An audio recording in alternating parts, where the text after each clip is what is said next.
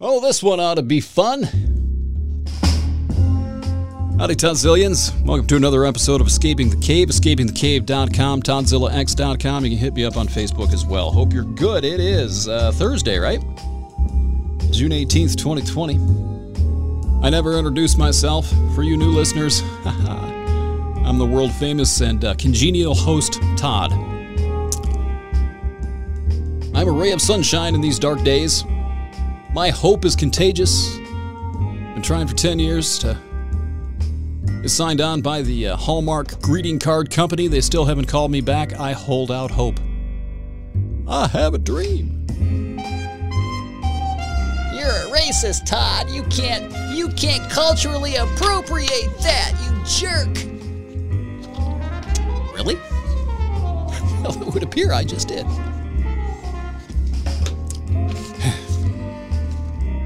These next couple of podcasts may be an adventure in audio.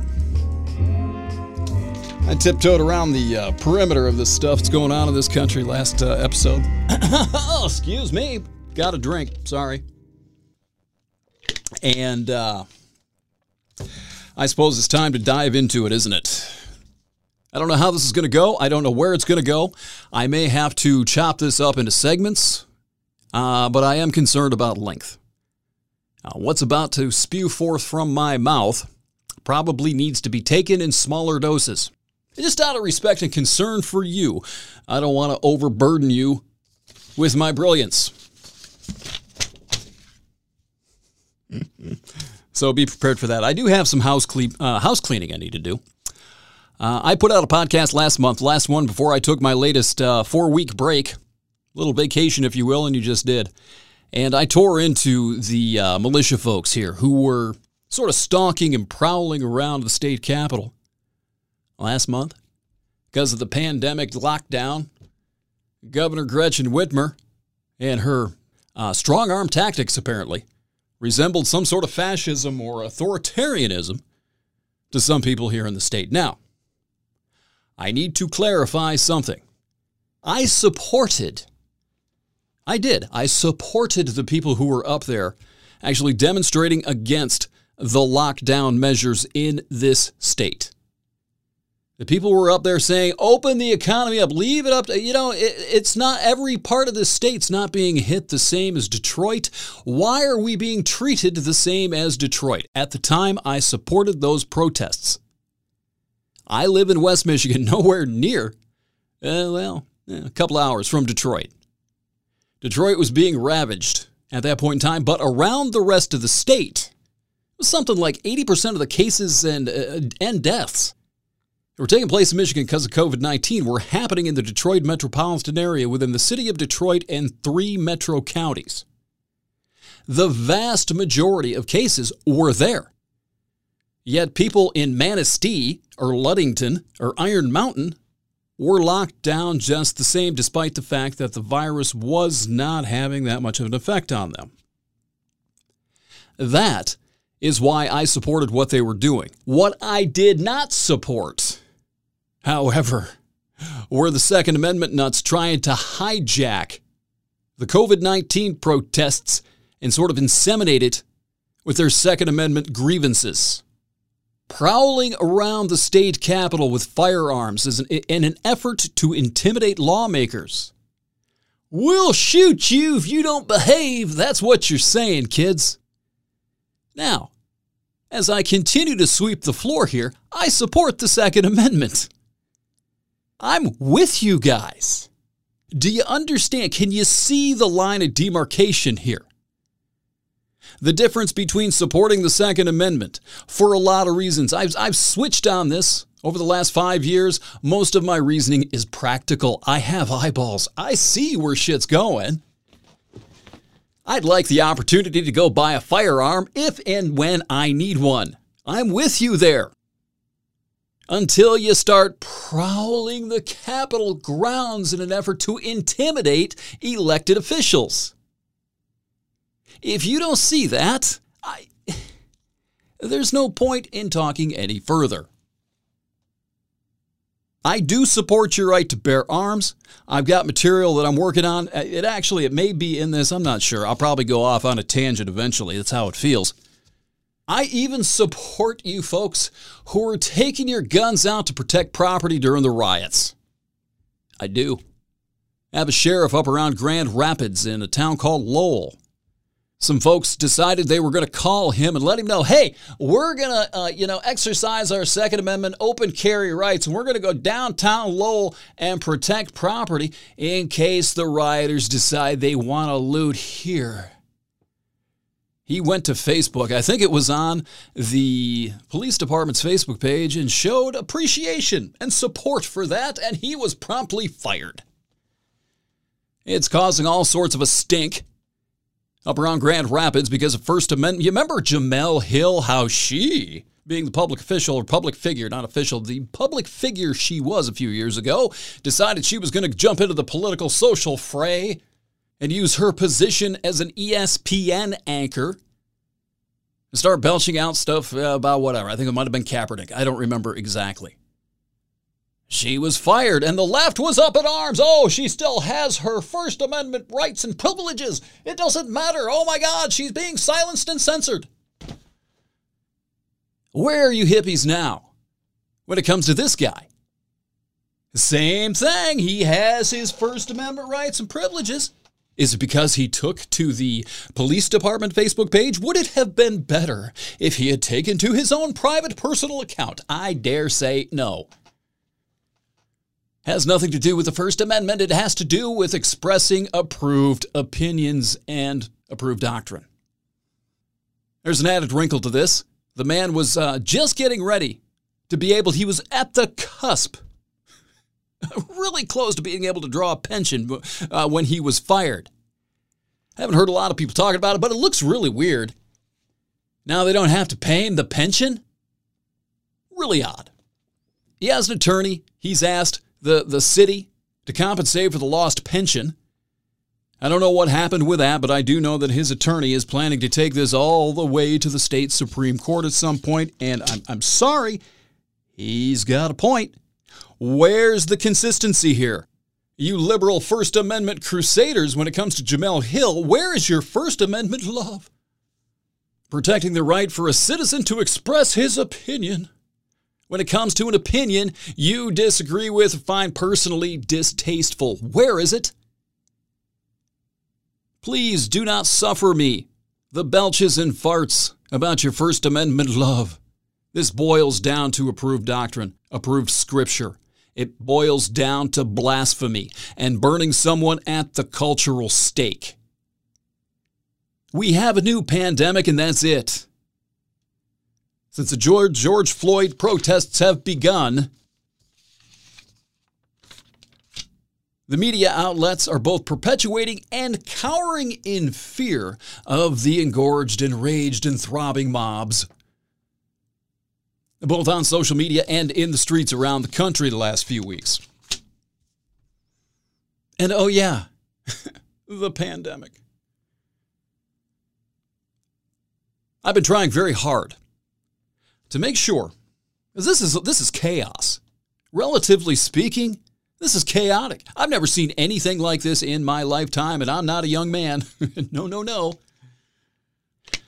So I wanted to refrain from just jumping on the microphone and start belching into it like a lot of other podcasters are wont to do. I wanted to make sure I had a pretty good idea what it was I really wanted to say. I have stacks of it. That's part of the reason that I've been silent lately. It's part of the reason going all the way back to the end of March that I've been silent lately. A lot of podcasters decided to jump on this bandwagon. Ooh, a new a new obsession, a new worldwide story. Ooh, we can exploit this and sell Xfinity ads now. Woo! Let's put one out every day. A lot of podcasters have done that. I'm not singling anybody out. Person I'm talking to when I say that isn't listening anyway. I decided, you know what? When they zig, you zag. I'm not going to do that. I'm not selling anything anyway. I could have exploited it, the interest and the outrage and the obsession not only around the country, around the world. I get a lot of international downloads with this show. I could have exploited the crap out of that. I put a lot of episodes out starting in January through mid March, a lot of it coronavirus uh, related, a lot of it on the standard topic of social media disease, media disinformation, stuff like that, propaganda. And then I started to transition to COVID because that's the thing. And the media manipulation starts to play into that. What happened was I had the best download month I've ever had in March. Uh, by far. I felt like I was exploiting this. Like a whore. I'm never going to be a very good, uh, uh, uh, an effective internet influencer, podcasting influencer. My marketing skills are good. I know how to market, I know how to brand, but I'll tell you, it's abhorrent. I can't do it. When it comes to this, sitting down to the microphone, writing the material up, editing, uploading, and getting my validation from the downloads as they come rushing in, I'm great there. And when it comes to spreading this thing and trying to monetize it, I can't do it. I've never been able to do it with anything I've done. Because as soon as the dollar sign, and I'm both saying this as an indictment to other personalities and influencers, podcasters, once the money creeps in and starts to sort of, you know, inflate the revenue, you want more. You need more. Any month where your revenues drop, all of a sudden, oh my God, what did I do wrong? Am I not putting out the right stuff? Oh, then you start crafting your material to target your audience so you can get more downloads and more quarter cents for hawking your cheap ass ads. You're annoying ads, your annoying live reads. This is how we got where we're at. I got another piece here. I think uh, I think I injected uh, something that I wrote that said, "Give the people what they want is great for sitcoms, reality TV, or whatever. It's fine. It's entertainment." But when it starts coming into things like this, especially the informational news media, transitioning from this business, it's the same business model what I'm talking about here with podcasters and pundits, online pundits, social media influencers, it's the same exact business model that applies to your electronic media. Across the spectrum, Fox News, MSNBC, CNN, whoever, apply it at will. They are trying to craft a product. They are trying to figure out a way to both sensationalize and Manipulate the content so it appeals to you, so your eyeballs or your earbuds are attuned to them. And thereby, the revenues go up. I want no part of that. I will be no part of that. That's what happened with the network. I probably shouldn't say this. I probably ought to just let it go. Move on, Todd. Don't burn your bridges. I am fucking legendary for burning my bridges. But at least I'm honest with you. I'm not going to lie to you. At least I'll tell you. And that's what it was. They were taking my material, which isn't monetized at all, but has a good following. They were taking my stuff and shoving it into this Spotify Franken feed with all the other shows on that network, thereby using my listeners as bait to subscribe to this feed, thereby downloading all sorts of crap they might not want, like the Aaron Mao Hour. Or some other shows that are actually pretty good. But if you didn't go there, if you're subscribing to my show on that feed, you're getting all of this other crap. It's like malware coming to your phone. And he's getting paid for it. Was I getting paid? nope. I was fine with that, but I sure as hell am not going to let my material be used so he can get paid. You can rationalize that any way you want. You can you can explain it away. I won't listen. I know what this is. I'm not stupid. I've been in the media for a long time. I spent a lot of years in the media. I'm perfectly well aware and well versed in the art of monetization. It's whorish and it corrupts the product. If you're an artist of any kind, you understand the philosophy behind that. Crafting, creating, I don't know, specialized material so people will purchase it from you. That is a product. That is not art. That is a product. That is not news.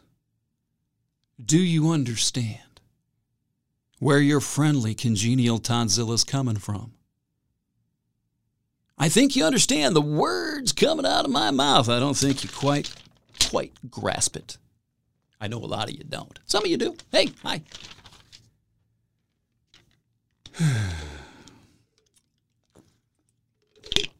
I feel better for having said that. All right, let's pivot a little bit, shall we? Do I want to talk about politics here? Actually, that'd feel like a break, wouldn't it?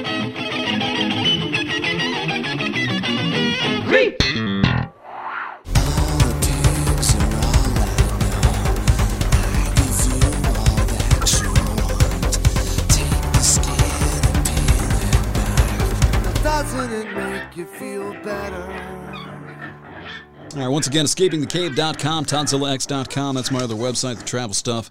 And you can get me over on Facebook, ToddzillaX at gmail.com. Two D's, be careful with your emails. you want to discuss something? That's cool. You want to give me a thought out opinion? That's cool too.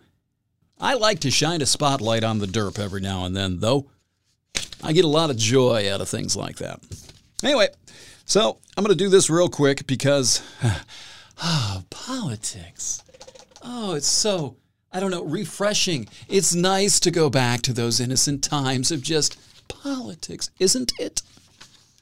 I don't have much on this because there's not a lot of politicking going on lately unless you uh, consider Trump's responses and his tweets and all that crap some sort of campaigning. I'm going to focus on uh, Joe Biden, though, today.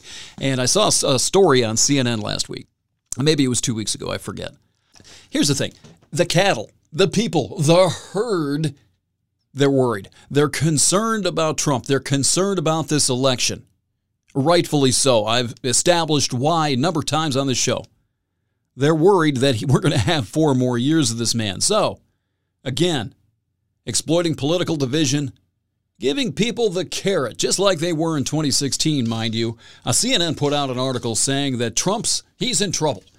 That Joe Biden's approval numbers are up into these historic margins where he's almost implicitly assured of reelection come November. They posted several articles about how Dementia Joe, as I said, way ahead of Donnie Derp, implying that uh, he was on course to annihilate Trump in November. Sorry to burst your bubble, kids. But after 2016, riddle me this after 2016 and everything we went through with uh, Clinton Trump, Hillary was supposed to just annihilate him. According to the polls, according to everything, Trump's going to be dispatched with ease in November. Is anyone who's not desperately looking for morsels of sausage party hope actually depending on polling this time? Where are you? Raise your hand, take the other one, and slap it. I don't give a frog's fat ass about Hillary Clinton's four candidate. This is what they use. They use four candidate poll numbers. Oh, there was only. two. They said it was three Gary Johnson, Trump, and Clinton. Don't forget Jill freaking Stein. There were four candidates on the ballot last election. If you don't believe me, if you'd like to dismiss Jill Stein, I would love for you. I've made the suggestion before. You go check Michigan, Wisconsin, Pennsylvania. Check those raw vote totals. Do a little math between Clinton and Trump. Trump won all three of those states. Do the math of the, differenti- uh, the differential in those vote totals and then go look at Jill Stein's and have nightmares for a week. Four candidate totals. And that's what they were touting. They were they were pretending that her numbers were so low as compared to Joe Biden's a two candidate race. Two. Is there even a libertarian out there this year? I haven't heard about them. I'm sure they're there. On election day, it was supposed to be a once in a millennium landslide against the worst candidate ever to soil a presidential ballot four years ago. The only thing that could trump Trump was how utterly despised Hillary Clinton was and still is. And that's exactly what happened. Now, is Dementia Joe? Is he as despised as Hillary was? Of course not. Other than by Bernie's Antifa babies, no way. People like Joe Biden a lot more than they liked Hillary Clinton. But he has a different, more significant problem. He's in the grips of something resembling early onset dementia. There's literally, I mean this, literally a 50 50 chance he will not survive his first term. Has nothing to do with his dementia. He's old. He'll be what, 83? 84 by the end of that term? When's his birthday? I don't know. But let's say he's 79 when he gets elected, takes office at the same age, he'll be 83 by the time the next president is inaugurated.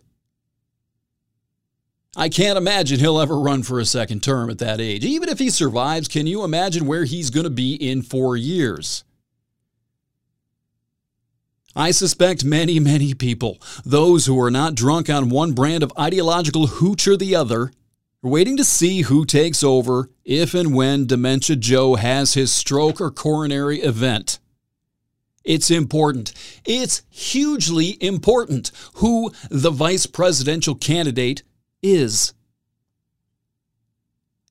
And of course, of course, because Democrats can never get out of their own fucking way, he makes a solemn, a solemn vaginal slash ovary pledge. Uh, this affirmative action, it's a woman's turn. A long time ago, the most important vice presidential choice probably in American history. This, this, this, uh, decides he's going to box himself into a vagina rather than committing to picking the best person available to run the country in the event he does not finish his term. A very uncomfortably high possibility. Maybe the most qualified person is a woman. Maybe so, but it's not automatic this affirmative action mindset. It's her turn. It, it, the, the, the, thing with Clinton four years ago shouldn't have been, I'm with her. It should have been, it's her turn. It's my turn. Talk to me about this unity shit again, please. Por favor, I need some entertainment. That's not equality. That's standing in queue. Sorry, standing in line. My vocabulary is getting too big. That's where we are.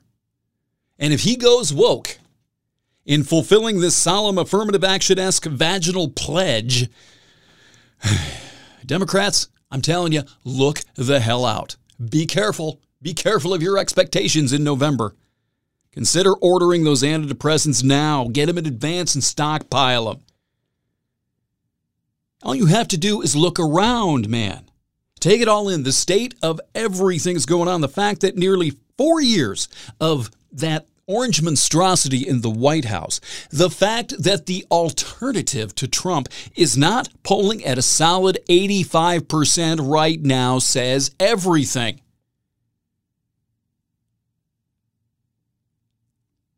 I took a line from the CNN article that says right now Trump's road will be difficult, if not next to impossible, to win if he doesn't take back voters who are already with Biden. Other historical examples aren't too kind to Trump either. the only other challenger at this point who was at or hovering around 50% was Jimmy Carter in 1976. Jesus Harold H. Christ on his throne. Who writes this crap? Who is the editor of CNN.com? Are they hiring? I submit an offer. Consider this official to come and edit that piece of shit for free. I will do it pro bono. Who's ever editing this is a hack. 1976, Jimmy Carter beat Richard Nixon's Veep. You know, the guy who quit just before being impeached and removed? Yeah, Gerald Ford took over for Richard friggin' Nixon. He was technically the incumbent, but Gerald Ford was not the incumbent. He was the disgraced stand in who pardoned Tricky Dick. Gerald Ford, he's from Michigan. God bless him. I love him. I love him. I'm proud of the man. Proud he's from Michigan. Proud he was president. He didn't win Dick. He didn't win anything. Jimmy Carter beating Gerald Ford wasn't exactly the electoral equivalent of hurling Zeus from Mount Olympus. I don't care how you frame it. But you have to give the people hope. You know, this isn't about hope. This is about chum. This is about keeping people engaged and, and, and not allowing them to get too, oh, I don't know, downtrodden. They need to be uplifted. I've got so much more on Mencken. Mencken and uplift. Oh, you're, you should thank me. I'm not adding it to this episode. But you need to be uplifted. You need to have rainbows and glitter sort of shoved into an enema and injected into your rectum so you don't get all dejected or you don't see the world as it actually is. And maybe Trump will get his ass kicked. Maybe Biden will run away with this election. He might. Donald Trump's looked like a potted plant for the last month and a half, ever since the Bleachgate. Yeah, drink disinfectant. Ever since that, he's sort of uh, the only thing he does is take to Twitter. He looks overwhelmed. He looks like he's suffocating. How can you tell with that skin color? He looks like he's flailing around. He may get his ass kicked this November. I am not going to make any predictions about this election right now. He, but he could win. Depending on what Biden does with that vice presidential pick. It'll have a huge effect because it's on the minds of, of everybody in this country. What happens if he dies? Nobody's rooting for that. Well, some probably are, but most people aren't. They're concerned about it. Because he's 79 years old and obviously mentally he is slipping significantly. Simple as that. Plus, I mentioned this in another show that this country hasn't thrown an incumbent president out since Jackyl graced your radios with the lumberjack and down on me.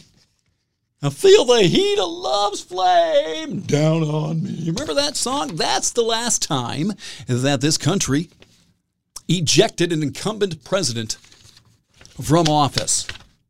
George Herbert Walker Bush. Ever since then, two terms, two terms, two terms, two terms.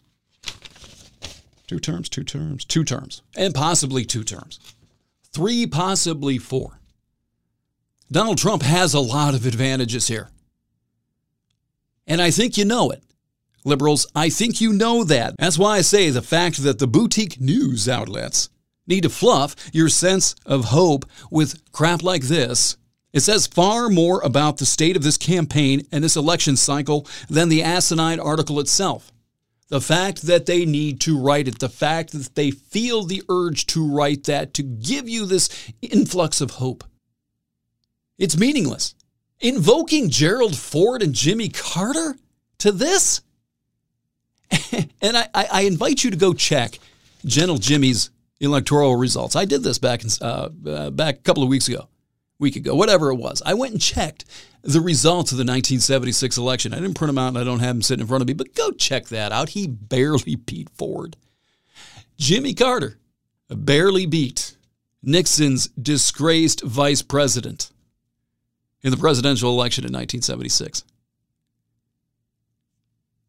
So take those poll numbers, do what you want with them.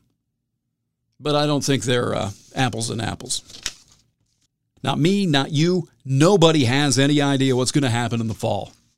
There are too many variables in play to even take a guess right now. The economy. How's it going to rebound? Is it going to come back?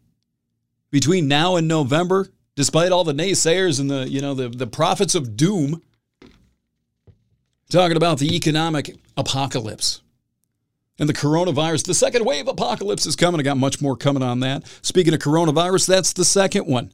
The second variable, the election is in November. What about that second wave? If it comes, are we going to be in the middle of it?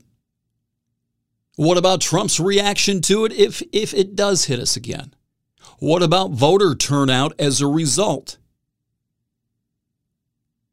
Too many variables, too many things can happen between now and November. And I'm telling you, my instincts tell me Biden's pick as that uncomfortably likely successor is just as big, I think, as the other two. If he goes too far left, if he goes woke, and as far as this coronavirus thing goes, and I know I, I I'm making a judgment call here. And I'm going to stick by it. Whether you say it out loud or not, a lot of you on the left are rooting for more semis full of dead bodies.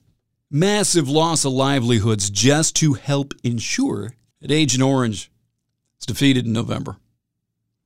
I know that in my heart of hearts, you won't admit it. A lot of you might, might not even admit that to yourselves, but there's this little tiny voice in there saying, yes, yes, yes, this is helping Biden. Yes. Those of you who are the uh, more introspective and reflective listeners, contemplate that. Think about that really hard in your mind, huh? Think of it in relation to your profile picture virtue signaling, you know, putting up the little black blank thing. I'm supporting this with my profile picture. Go ahead and get back to me about that unity shit. Unity shit that you fart out the other side of your mouth. I'm going to tell you this as we transition off one thing that will not come into play. It's not going to come into play at all these protests. I'm talking about the demonstrations, not the rioting. These protests, these demonstrations are just flating your own choir boys. People who already agree with you. I know the common narrative is that we're having a great racial awakening in this country. I'd put the brakes on that if I were you. I'd slow down on your expectations, your long term expectations, maybe. Maybe put a governor on that. Take a deep breath, put the hooch down, put the ideological hooch down, and get a grip on your emotions because there's more to this. Right now, it's a monologue. The defense is going to have a chance to speak whether you like it or not. I'll tell you, if anything, these demonstrations and taken in totality with the rioting that's going on, I'd say they probably hurt Biden. With images that threaten an already skittish and vulnerable country, with images of leftist revolution and anarchy in the midst of the social and economic chaos already created by COVID. There's so much uncertainty, so much chaos. And now we get this? You think that's going to help Biden? Don't forget who was elected in 1968 during and after all that racial and social unrest of the 60s. Don't forget why. Martin Luther King knew what the hell he was talking about when it comes to violent protests. Every riot, every fire was a vote for Nixon in 1968. No,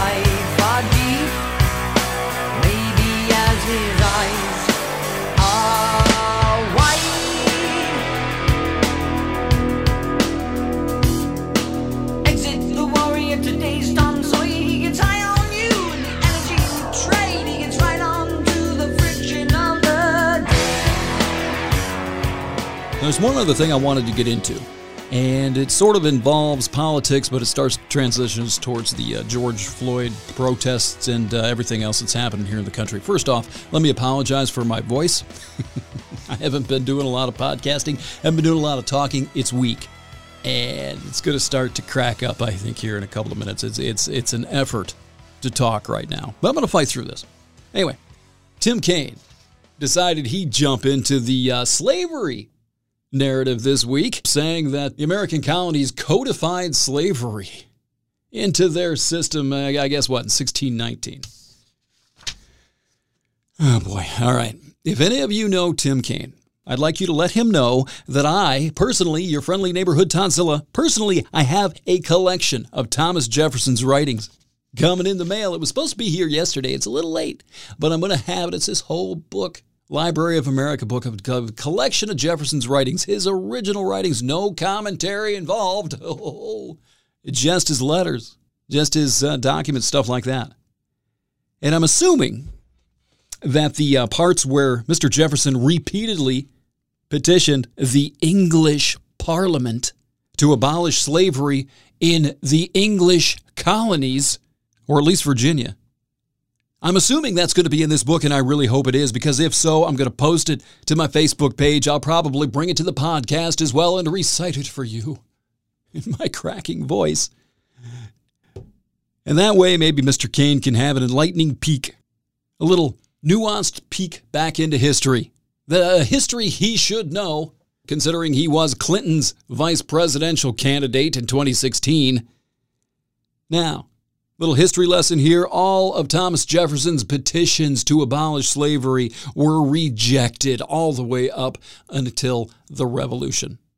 Jefferson wrote emancipation into the original Declaration of Independence, but it was struck out in committee in order to ensure a solidified and united colonial front against the British. Yes, politics. Competing special interests, all that crap that we're all so familiar with.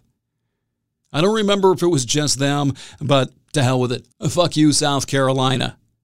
We had an opportunity to get rid of slavery on the North American continent, originally blocked by Parliament, probably the King, and then by South Carolina. People were trying to get rid of that abomination all the way throughout. Couldn't because of competing special interests. Something else I'll bet Mr. Kaine didn't realize is that uh, African chieftains were chief, yes, I did that on purpose, chief among those capturing natives on the uh, African continent. The chieftains, the tribal chiefs, were the ones who were chief among those capturing slaves, often or even usually after they were defeated in battle and then sold or traded to European and Arab slave traders who then eventually peddled them to North American slave traders who were loitering on the Atlantic coast of the continent. You think Mr. Kaine realizes that? Probably not. Or he's hiding it just to jump on board the narrative. As far as that goes, I'm assuming he's taking his cue from that 1619 New York Times revisionist piece we've probably all heard about. Why? Because who controls the past controls the future. Who controls the historical narrative of a country, of a people, of a tribe, of a herd, whatever controls the future? They determine the storyline. And there is a concerted effort, a concerted effort to both seize and wipe and rewrite the American narrative, the American myth. I've talked about, you know, myths, the American myth, tribal myths, these religions that each and every people, a country, a nation requires in order to bring people together into a cohesive unit. It's all symbolized usually by a flag and a pithy slogan liberty and justice for all. You know, kind of crap. There's a concerted effort to hijack that and replace it. Here's something I've been thinking back on a lot lately the education system and what we were taught about slavery as kids growing up, right? And one of the first things I remember asking myself, I was wondering, uh, wait a minute, why didn't the entire African continent just run to the docks and kill these bastards when they sailed in in those slow ass ships and started to try to kidnap people? Why didn't they just kill them, throw them back in the ocean? well, turns out there was an answer to that. There was an infrastructure in place that was benefiting factionalized African tribes, the slave trade. It's not something you're ever going to hear about. It's not part of the narrative. It's all just bad, whitey bad. Whitey bad, whitey bad. There's a hell of a lot more to this story. There's a book that I found uh, by Martin Dugard. I think it's called Into Africa. And it's a story about Stanley and Livingstone and how Stanley had to go rescue Dr. Livingstone in Africa. Now, I did not read it for this purpose, but in addition to being one of the better true explorer slash adventurer books, you're ever going to read into Africa touches on the slave trade quite well. The established slave trade shortly after the Civil War and, therefore, American slavery ended was based on that period. Both Stanley, who's a fascinating son of a bitch, and Livingstone dealt with the slave traders extensively, depended on them for survival when dealing with hostile tribes. Let me say that again depended upon them for survival when dealing with hostile tribes. Let that sentence and that thought sink into your head for just a second. The slave traders kept the explorers, Stanley and Livingstone, from being murdered by natives. The slave traders had a relationship with the natives that was influential enough to save the explorers, not vice versa. How, pray tell, could they have such a relationship? How indeed? Yes, maybe there is just a little bit more to this story than Whitey Bad. But you're never going to hear about that. Nobody talks about why. I thought we were having a discussion, a national conversation about race. Ha! My ass. What stands out in this context? There were never North Americans just roaming the African continent, capturing slaves. It was far too expensive and dangerous. Dangerous. Too far and too expensive. Too dangerous to sail across the ocean and go, for lack of a better term, hunting. American colonists were ignorant of the continent and knew it. They realized they'd end up dead. Africa was still called the Dark Continent at that point in time, and no, it has nothing to do with anyone's skin color. It was because it was mostly unexplored, and thus the maps of Africa were empty. The Dark Continent, get it? Uh huh. Yet they got their slaves somewhere. Typically from European and Arab slave traders. Are they going to be getting a reparations bill as well? What about those tribes in Africa? I don't know where they were, but I'm sure we could do some research and send whoever's in charge of the government now. I, am sure we could get a bill to them as well. Because without that, slavery doesn't come to this continent. Because as soon as you went over there and started trying to snatch people up, you're dead. They're going to kill you. There was an infrastructure. Doesn't excuse anything that happened. After 1776, it could have been outlawed, it could have been banished, it took us 90 friggin' years, thereabouts, to get rid of it after that. That's open game. Have fun with it.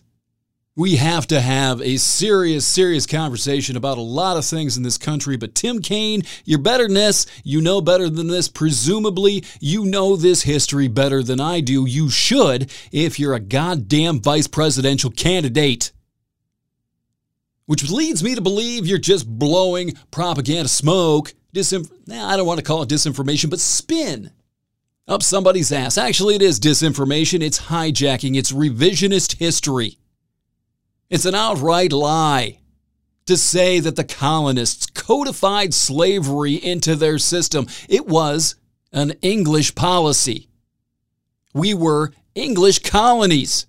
You jackass, you jackalope, what is wrong with you? And at least understand the, attempts that went into trying to get slavery abolished before the revolution. It was unsuccessful. And then why did they own slaves? Because the English outlawed currency on the continent. The economy depended upon it. You could not pay for services. If you had a plantation, if you had a farm, are you going to presume to farm 500 acres by your damn self if you can't pay for labor? The entire system was based on slavery. It was an English colony. Does it excuse the fact that South Carolina or other southern, northern, all sorts of business interests wanted it kept in place? No but at least understand the historical context and nuance of what you presume to belch about. Or shut the fuck up. Just shut the fuck up. instead of poking and prodding at this fucking scab. I implore you, if you really, really, really want a clear and relatively nuanced understanding of our original national sin, that likely can never be atoned for, by the way, because all the people that need to do the atoning for that original sin are dead. It can never be made right. It just can't. And there are elements in this society that don't want to allow it to be made right. There's never going to be a path to forgiveness. It's all it's going to be perpetual conflict. Because the debt can never be paid. That's an easy line to take, isn't it? If the debt can never be paid, I am the perpetual victim. Yeah, I am entitled. Where's the path here? Where's the path to forgiveness? Where is the path to an even slate here? What is it you want? What would do it for you? I dare say, I dare, I dare, I dare, it can't be. It can't be paid. The ledger cannot be balanced. Regardless of how many Uncle Tom crackers sit there and wash feet on the street. I'm sorry, I'm sorry, I'm white, I'm bad, I'm bad, I white privilege. Regardless of how many of you people decide to throw your dignity, your own personal dignity, into the trash heap in an attempt to atone for a sin that cannot be atoned for. It can't be. This may well prove to be, among other things, among many other factors, it may prove to be the one thing that undoes this country. And I guess if you want to have a philosophical conversation about it, I could actually endure the conversation saying maybe we deserve it.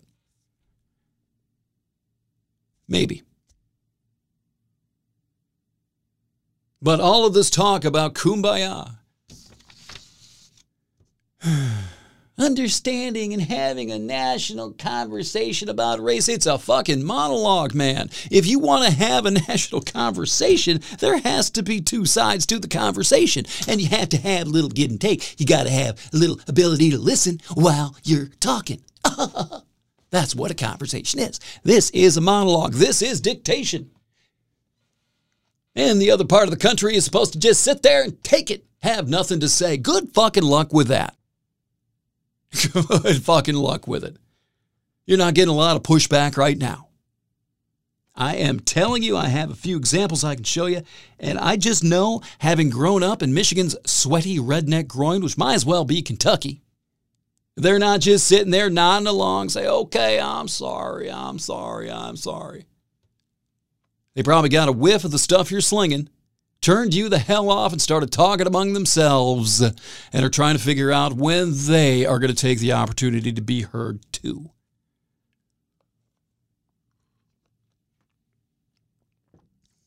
If you really want a clear and nuanced understanding of this national sin, try reading and re-farting anything, anything, something, anything other than tweets and propaganda dispatches, revisionist history pieces, presented as news. Anything. And not that you, loyal toddzillophiles, would ever do that. if you're really interested in this, go back and check out Tocqueville's Democracy in America. He toured all around this country at the height of slavery, I think the 1830s.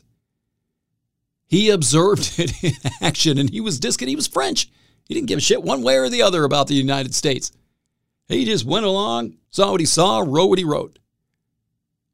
Presumably without a dog in any kind of fight. He has some really interesting things to say about slavery. The most interesting, I think, I have to go back and read it myself again to, to kind of remember everything that he put in there. But the one thing he said that really stood out to me had to do with white terror of black rage. Whites in the 1830s were terrified, terrified of a black revolt. Because I think, this is just me now, this isn't Tocqueville, but I think that with a lot of people throughout the history of this country, from slavery forward, I think there's unwelcome empathy sitting in their veins where they see themselves in that person's shoes and know, have an idea, at least a glimpse of how that would feel and what they would do. if they were there.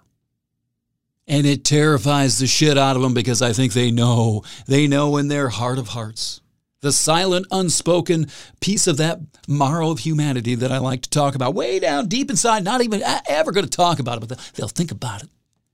Even on the subconscious, they'll think about it. They know that that crime could never, ever, ever be paid for. And so rather than deal with that, rather than deal with this onslaught, this flood, this tsunami of black rage, they suppress them. I've never done a you know scientific study of anybody that I've met, but I strongly suspect, strongly suspect that people are less racist than they are terrified of paying the bill. That bill cannot be paid with paper. And they're terrified of being held accountable. And there's a legitimate argument. Why should they be? Why should somebody in this day and age be held accountable for slavery? Slavery. That's what we're talking about here. Reparations for slavery. Well, why should we be held accountable for? This is what I'm saying. These people are dead. The people that started this system, perpetuated it up through the Civil War, have been dead for 160, 70, 50, 40 years. How do you exact revenge on the people who wronged you when the people who wronged you are dead? I understand I have a pretty good personal concept of that. Not in that context, but I do have a real clear concept of what it feels like to feel like you cannot get justice, that you cannot get the fairness the balancing of the scales that you want or need. It turns into an innate rage, an anger that can't be quenched. So yeah, I would definitely add Tocqueville to that list.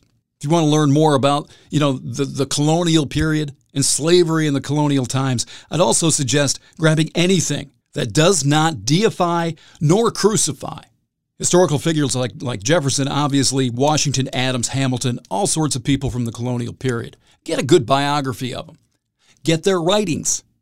Read them for yourself without some commentary, without some editorializing, posing as analysis. Read it for yourself. Christopher Hitchens, admitted radical.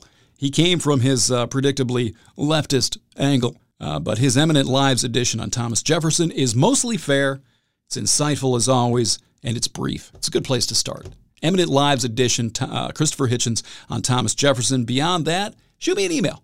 Send me a DM on the Facebook page. What I, I will be happy to send you links. This was supposed to be just a quick and amusing bitch slapping of the Honorable Mr. Kaine. Yes, things do go off the rails from time to time here at the Toddzilla podcast. Escaping the Cave. I almost said the wrong name on damn podcast. One other thing I want to say, and I'm going to shut this thing down. I think this is enough for today. I didn't even, again, I didn't get to it, but this is a good opening salvo, I think.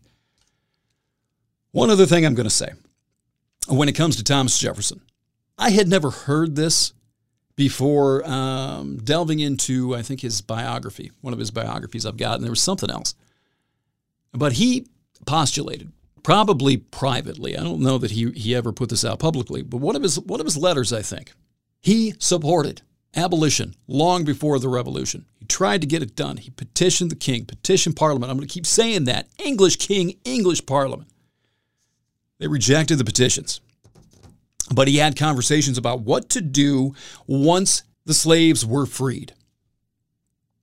And he said directly uncomfortably from our perspective, that once the slaves were freed, they would have to be deported, either sent back to where, from where they came from or sent to the Caribbean, a black colony in the Caribbean. Because people who owned slaves would never see themselves as equal with what was once seen as their property. And black people would never forgive that. Had nothing to do with diversity, none of this other stuff, had nothing to do with him being a racist. It was a practical viewpoint. And I dare say, looking back at 260 years of history, 55, I think he's right. I think he was proven to be absolutely right. The only way that slavery could have been made even close to right would have been to give those people an opportunity to go back to where we took them from, or give them a chance to start their own country. But integrating slaves, integrating them into the overall general society, dicey at best. And again, I'll take this back to what I was saying about Tocqueville white fear, white terror of black rage. And suppressing that as much as you're suppressing on a racial scale. This is what a conversation on race really sounds like. It doesn't sound like a monologue. It doesn't sound like someone preaching in front of a television camera. It's a back and forth. The one thing that I want an answer to, the one thing that I want to hear is where is the path to forgiveness? How do we actually get there without fighting a perpetual reparations war? Because until that exists, there is no prayer, no chance in hell that this country is even going to come close to repairing the damage done 260 years ago. It can't happen. White people aren't just going to lay in the street and let people step on them. And they shouldn't. They shouldn't. If you're doing that, if you're wa- washing the feet of a black person because you're ashamed of being white, I'm ashamed, I'm ashamed. If you're doing that, I never, ever, ever want to hear the words black dignity come out of your mouth again because you have none yourself. You have no concept of what dignity is. It's a word you are no longer allowed to use. That is one of the most undignified things I've ever seen. Sorry. There's another one. There's another guy. This this guy uh, was trolling white people in New York City. Did you see this? It's kind of funny. It's worth looking up. He decided to take camera out and started to like walk up to all these white women, white people, whatever it was. Say, you owe me this, you got that, blah, blah, blah, blah. I wonder what it was. I want you to say that you're a dirty white person and you're a racist or whatever. He got so many people to basically just, oh, I'm sorry, I'm sorry, I'm sorry. He was trolling you. He was trolling Cracker Ass America. But they did it anyway. And Cracker Ass America, oh, uh, the conservatives, the bad shit conservatives are like, oh my God, I can't believe he was doing this. Can't you see this is what's wrong with America? Blah, blah, blah. They took him seriously too when he went out to prove a point. It's one of the most undignified psychological attitudes I can think of. It is the Uncle Tom psychology. Get a hold of yourselves, kids. Have a little dignity. You want to have a real fucking conversation about this? Fine, let's have it. But you're not going to have that by stifling, stifling the majority of voices in this country. You're not going to have it. And you, Whitey, when you found whatever shreds of dignity you have loitering in your groin, whenever you find those and can sort of tape them together, paste them together, start using them again. Start having a real conversation. Stand the fuck up. If you're friends with these far left Uncle Toms, always trying to shut people up, always trying to shut the other perspective down so they can rant and rave and preach and monologue to them. If you are part of that, yet you've got a shred, shred of personal dignity left, fight back. It carries far, far, far more weight from you than it does for me. They're not going to listen to me. They'll listen to you or you might at least be able to plant some kind of seed in their skulls. And that's all I have to say about that. That's a lie. I got plenty more to say about this. Oh, yeah. Media and the cancel culture purge, that's one. Scarborough talking about Facebook, that's another one. Facebook social media crackdown, that's another one. Oh, on morality. I would invite you to go check out Joan Didion's essay on morality sometimes. That's going to be pretty much the foundational basis of this. Also, can I control this? I've got two parts of that. I've got the crowd, Le Bon or Mencken coming up. I have material. I really do. If you haven't subscribed, do it. If you like it, share it.